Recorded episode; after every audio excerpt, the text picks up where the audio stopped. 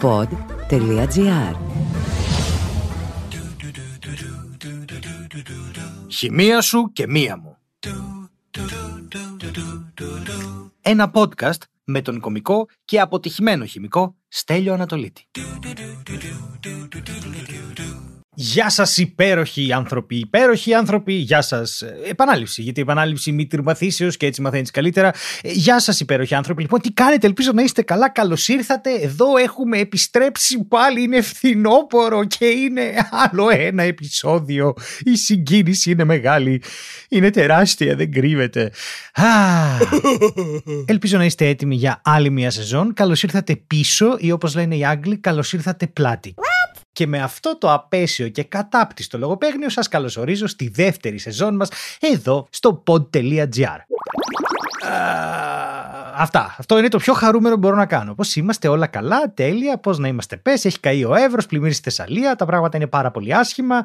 Τουλάχιστον όσο ηχογραφούμε αυτό το podcast. Έτσι, αν αυτό βγει τώρα στον έργο, ξαφνικά διαμαγεία έχει έρθει με ένα μαγικό ραβδάκι κάποιος και έχει κάνει τα ρατατζούμ, ρε παιδί μου, και έχουν φτιάξει όλα. Δεν το ξέρω. Θα μου επιτρέψετε να πω ότι μάλλον δεν παίζει κάτι τέτοιο.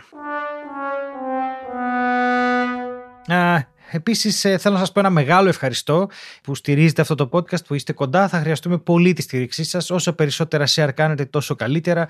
Τα νούμερα είναι πάρα πολύ σημαντικά. Αν ξέρετε οποιονδήποτε μπορεί να τον ενδιαφέρει αυτό το podcast, απλά πείτε του άκου αυτό το podcast.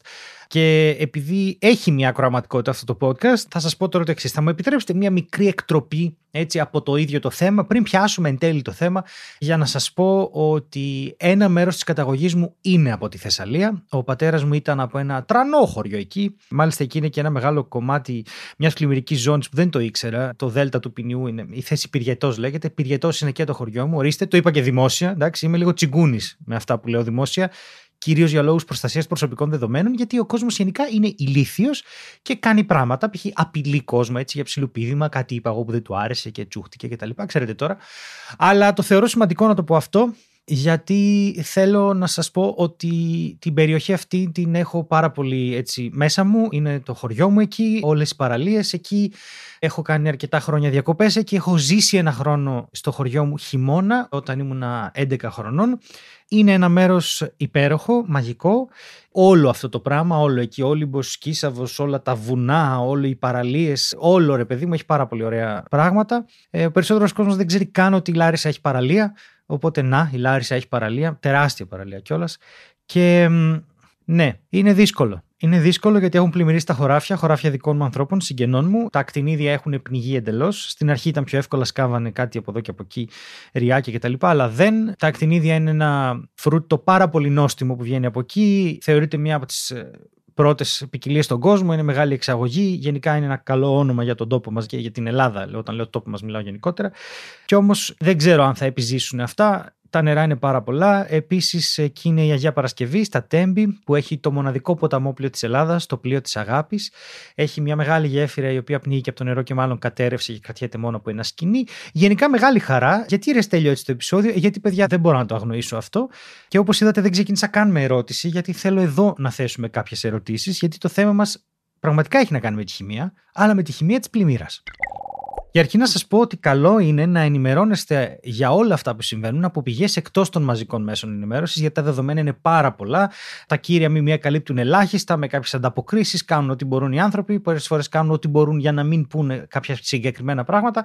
Δεν θέλω να μπούμε σε μια διαδικασία απόδοση ευθυνών, δεν είναι η δουλειά μου, δεν με ενδιαφέρει σε αυτή τη φάση αυτό. Με ενδιαφέρει να δείξουμε τις ζημιές, να μιλήσουμε για την ελληνική και όλα αυτά. Αλληλεγγύη, στέλιο, αλληλεγγύη, ξέρει ελληνικά. Η δουλειά μου εδώ είναι να αναδείξουμε το τεράστιο ενδιαφέρον που έχει μια πλημμύρα από χημική σκοπιά και ίσως αν είμαστε τυχεροί, τυχεροί. Ίσως λοιπόν, αν είμαστε τυχεροί, να δείξουμε έτσι μέσα από αυτό το επεισόδιο έναν τρόπο σκέψης για το πώς πραγματικά μπορούμε να υπολογίζουμε έτσι κάποια δεδομένα με όσες γνώσεις έχω εγώ, που δεν είναι πάρα πολλές. Ένας μηχανικός, ένας καλός χημικός που ασχολείται με αυτά, κάποιος που είναι ειδικός στην αγροτική παραγωγή μπορεί να σας πει πολλά περισσότερα. Αν έχετε τέτοιους, μάθετε τι κάνει μια πλημμύρα, γιατί εγώ εδώ πέρα μπορώ να σας πω μόνο κάποια πράγματα επιγραμματικά και κυρίως απλώς για να έχουμε μια ιδέα τι θα πει πλημμύρα. Α ξεκινήσουμε λοιπόν με μια ωραία ερώτηση. Γιατί μας ενοχλεί μια πλημμύρα; Γιατί το νερό, όλο αυτό που πέφτει, κάπου θα πάει. Και η πλημμύρα στην ουσία είναι όταν το νερό ξεφεύγει από κάποια όρια που έχει θέσει ο άνθρωπος ή η φύση. Έτσι, πλημμυρίζει μια κήτη του ποταμού, ανεβαίνει πάρα πολύ στάθμη του νερού, πάει σε χωριά ή σε σπίτια, σε κατοικημένες περιοχές κτλ. κτλ, κτλ. Μας ενοχλεί λοιπόν γιατί μια πλημμύρα είναι καταστροφική σε πάρα πολλά επίπεδα σε περιοχές που υπάρχει ο άνθρωπος. Γιατί μπορεί να συμβαίνουν και πλημμύρες, παιδιά, δεν ξέρω, και σε άλλα μέρη που δεν έχει ανθρώπους και δεν είναι κανείς εκεί να τα δει και δεν ενοχλεί κτλ. κτλ. Η φύση κάνει τη δουλειά της. Άρα, μιλάμε και για τη σχέση που έχουμε εμείς με τη φύση.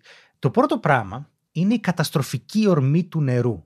Γιατί το νερό πέφτει, έπεσαν λέει 500 κυβικά αναστρέμα. Το νερό έχει πυκνότητα 1, οπότε ένα κυβικό μέτρο νερό είναι ένας κύβος που έχει ύψος 1 μέτρο, μήκος 1 μέτρο και πλάτος 1 μέτρο.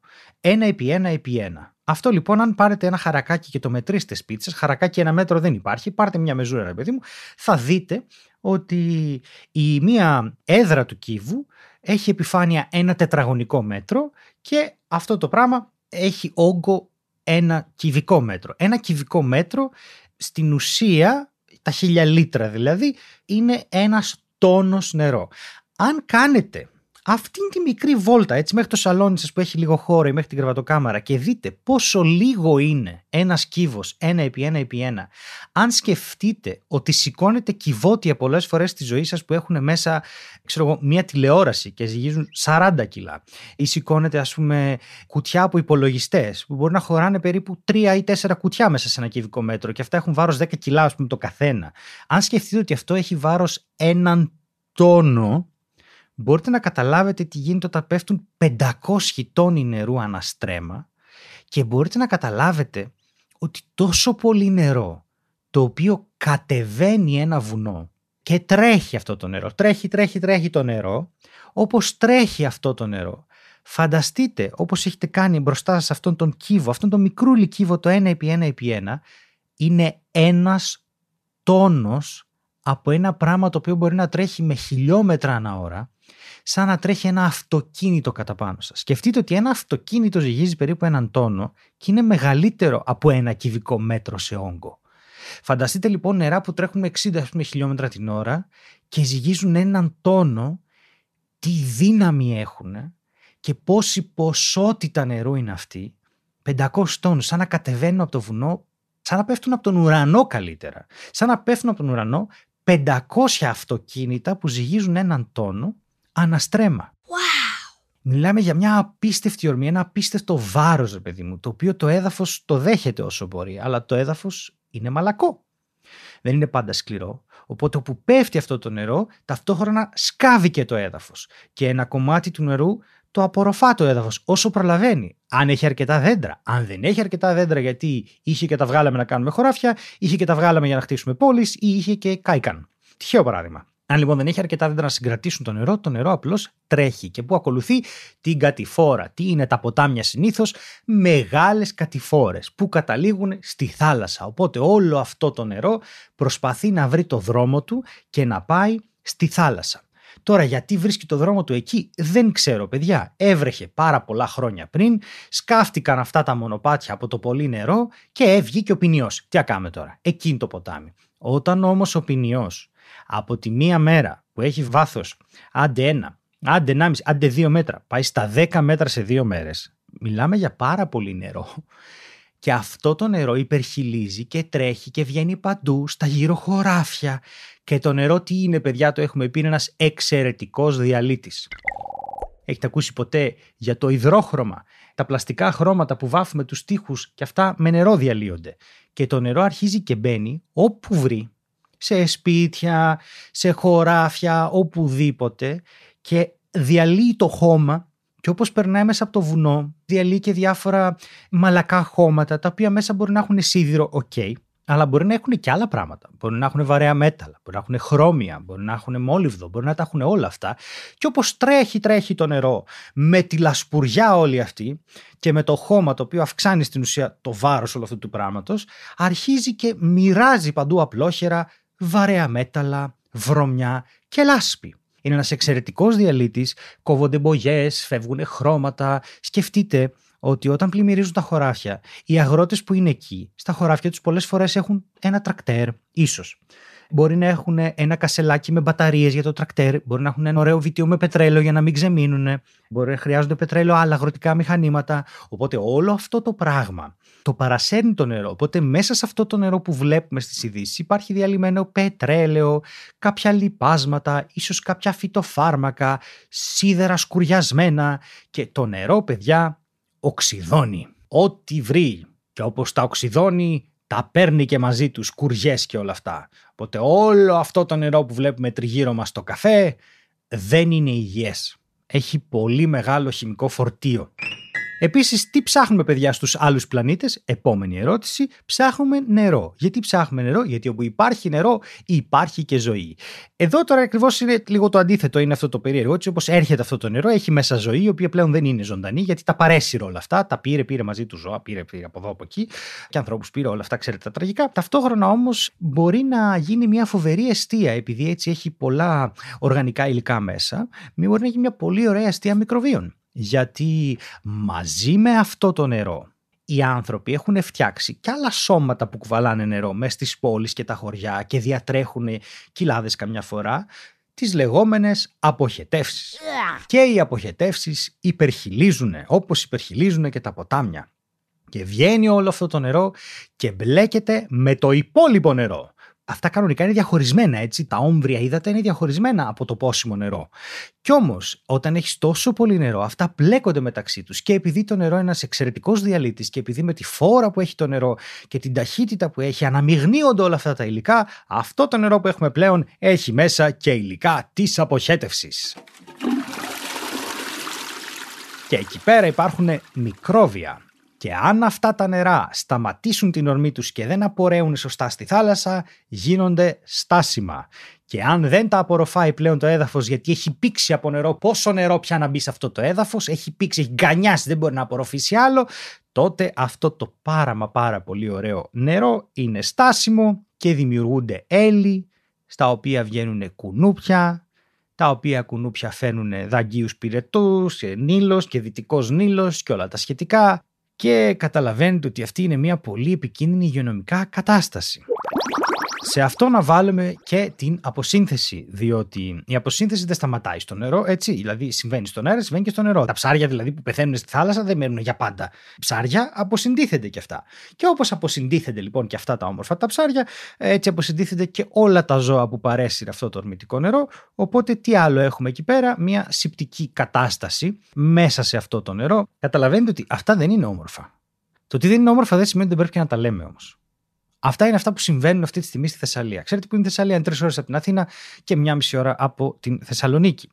Η Εθνική Οδός, αμέσως μετά τα τέμπη, της προάλλης βγήκε ένα βίντεο που ήθελε βάρκα για να τη διασχίσει κάποιος και φυσικά και τα τρένα. Ξέρετε τι άλλο έχουν τα τρένα; Ρεύμα. Καταλαβαίνετε ότι αυτή τη στιγμή με την ορμή που έχει έρθει το νερό έχει παρασύρει ράγες, έχουν σκουριάσει όλα, έχουν φύγει τα χαλίκια, έχει φύγει άσφαλτο, θα φουσκώσει άσφαλτος γιατί το νερό έχει βάρος και προσπαθεί να μπει παντού, χώνεται παντού και αρχίζει και φουσκώνει άσφαλτος από κάτω και σπάνε όλα αυτά. Η παθέ δεν θα είναι αυτή που ξέραμε. Δηλαδή, ο άξονας Αθήνα-Θεσσαλονίκη δεν ξέρουμε αν θα είναι προσβάσιμος έτσι, αν θα πηγαίνουμε από Καλαμπάκα, αν θα πηγαίνουμε από Ιωάννινα πλέον. Έχει κοπεί και η χώρα στα δύο τη στιγμή που μιλάμε. Ελπίζουμε σιγά σιγά αυτό να αποκατασταθεί. Μετά έχουμε τη λάσπη. Μιλάμε για πάρα πολύ χώμα και φερτά υλικά από τα βουνά, από τις κήτες του ποταμού, που είναι συνήθως μαλακό το χώμα, από τα χωράφια, όλο αυτό καταλήγει στη θάλασσα.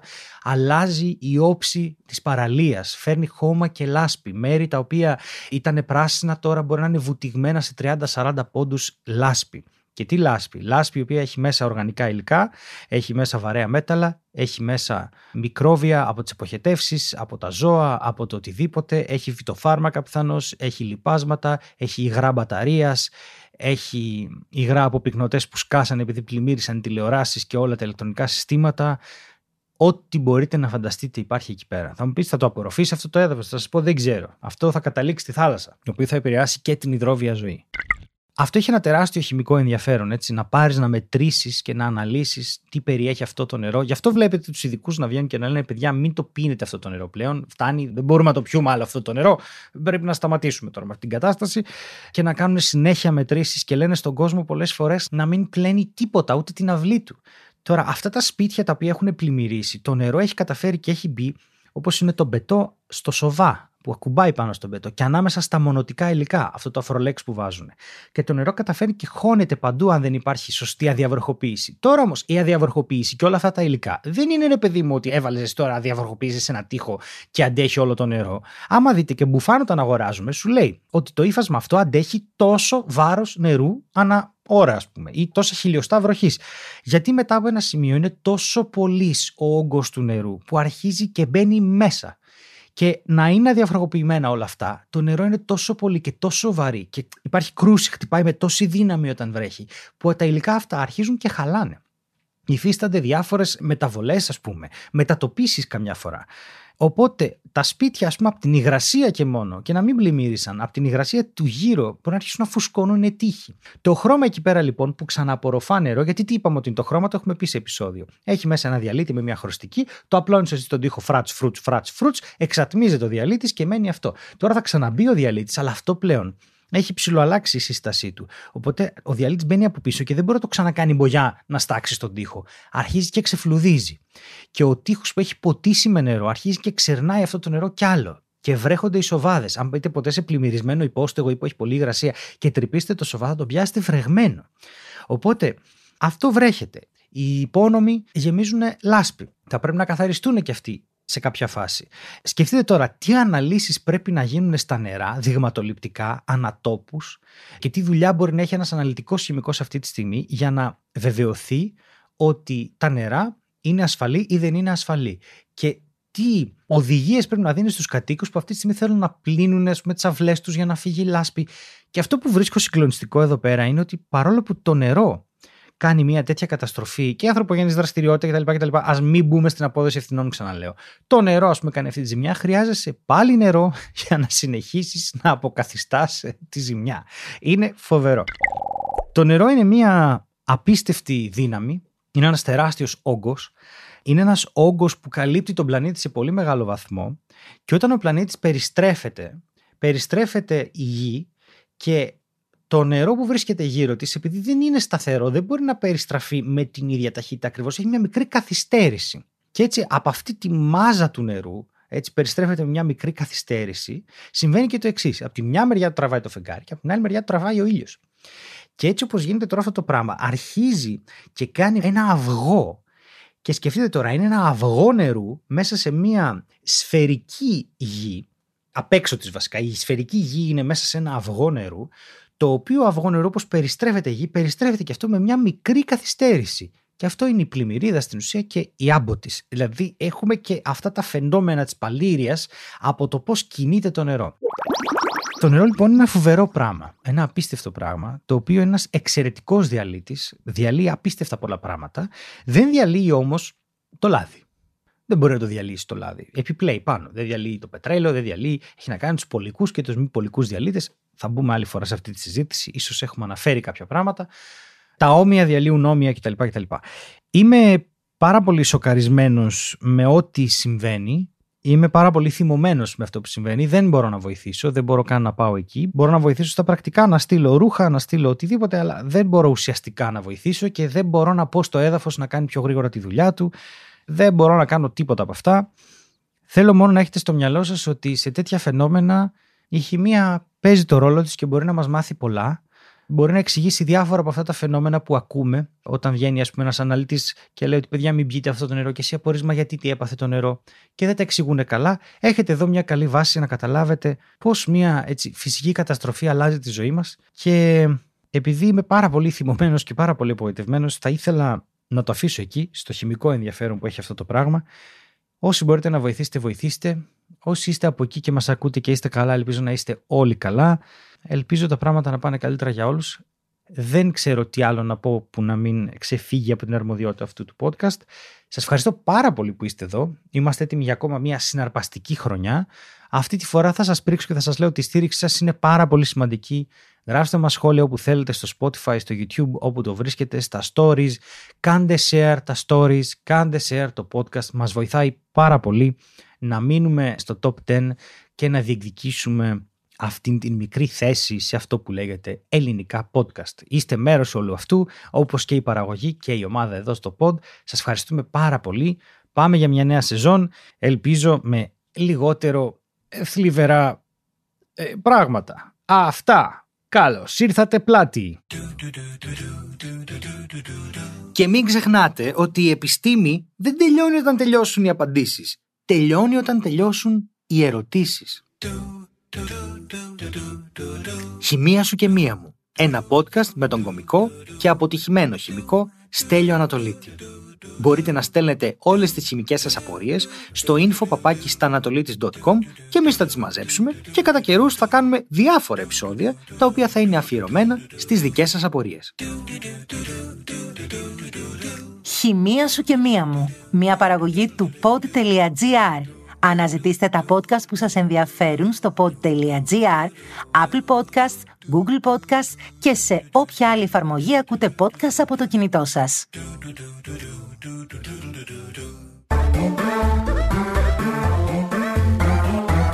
Pod.gr. Το καλό να ακούγεται.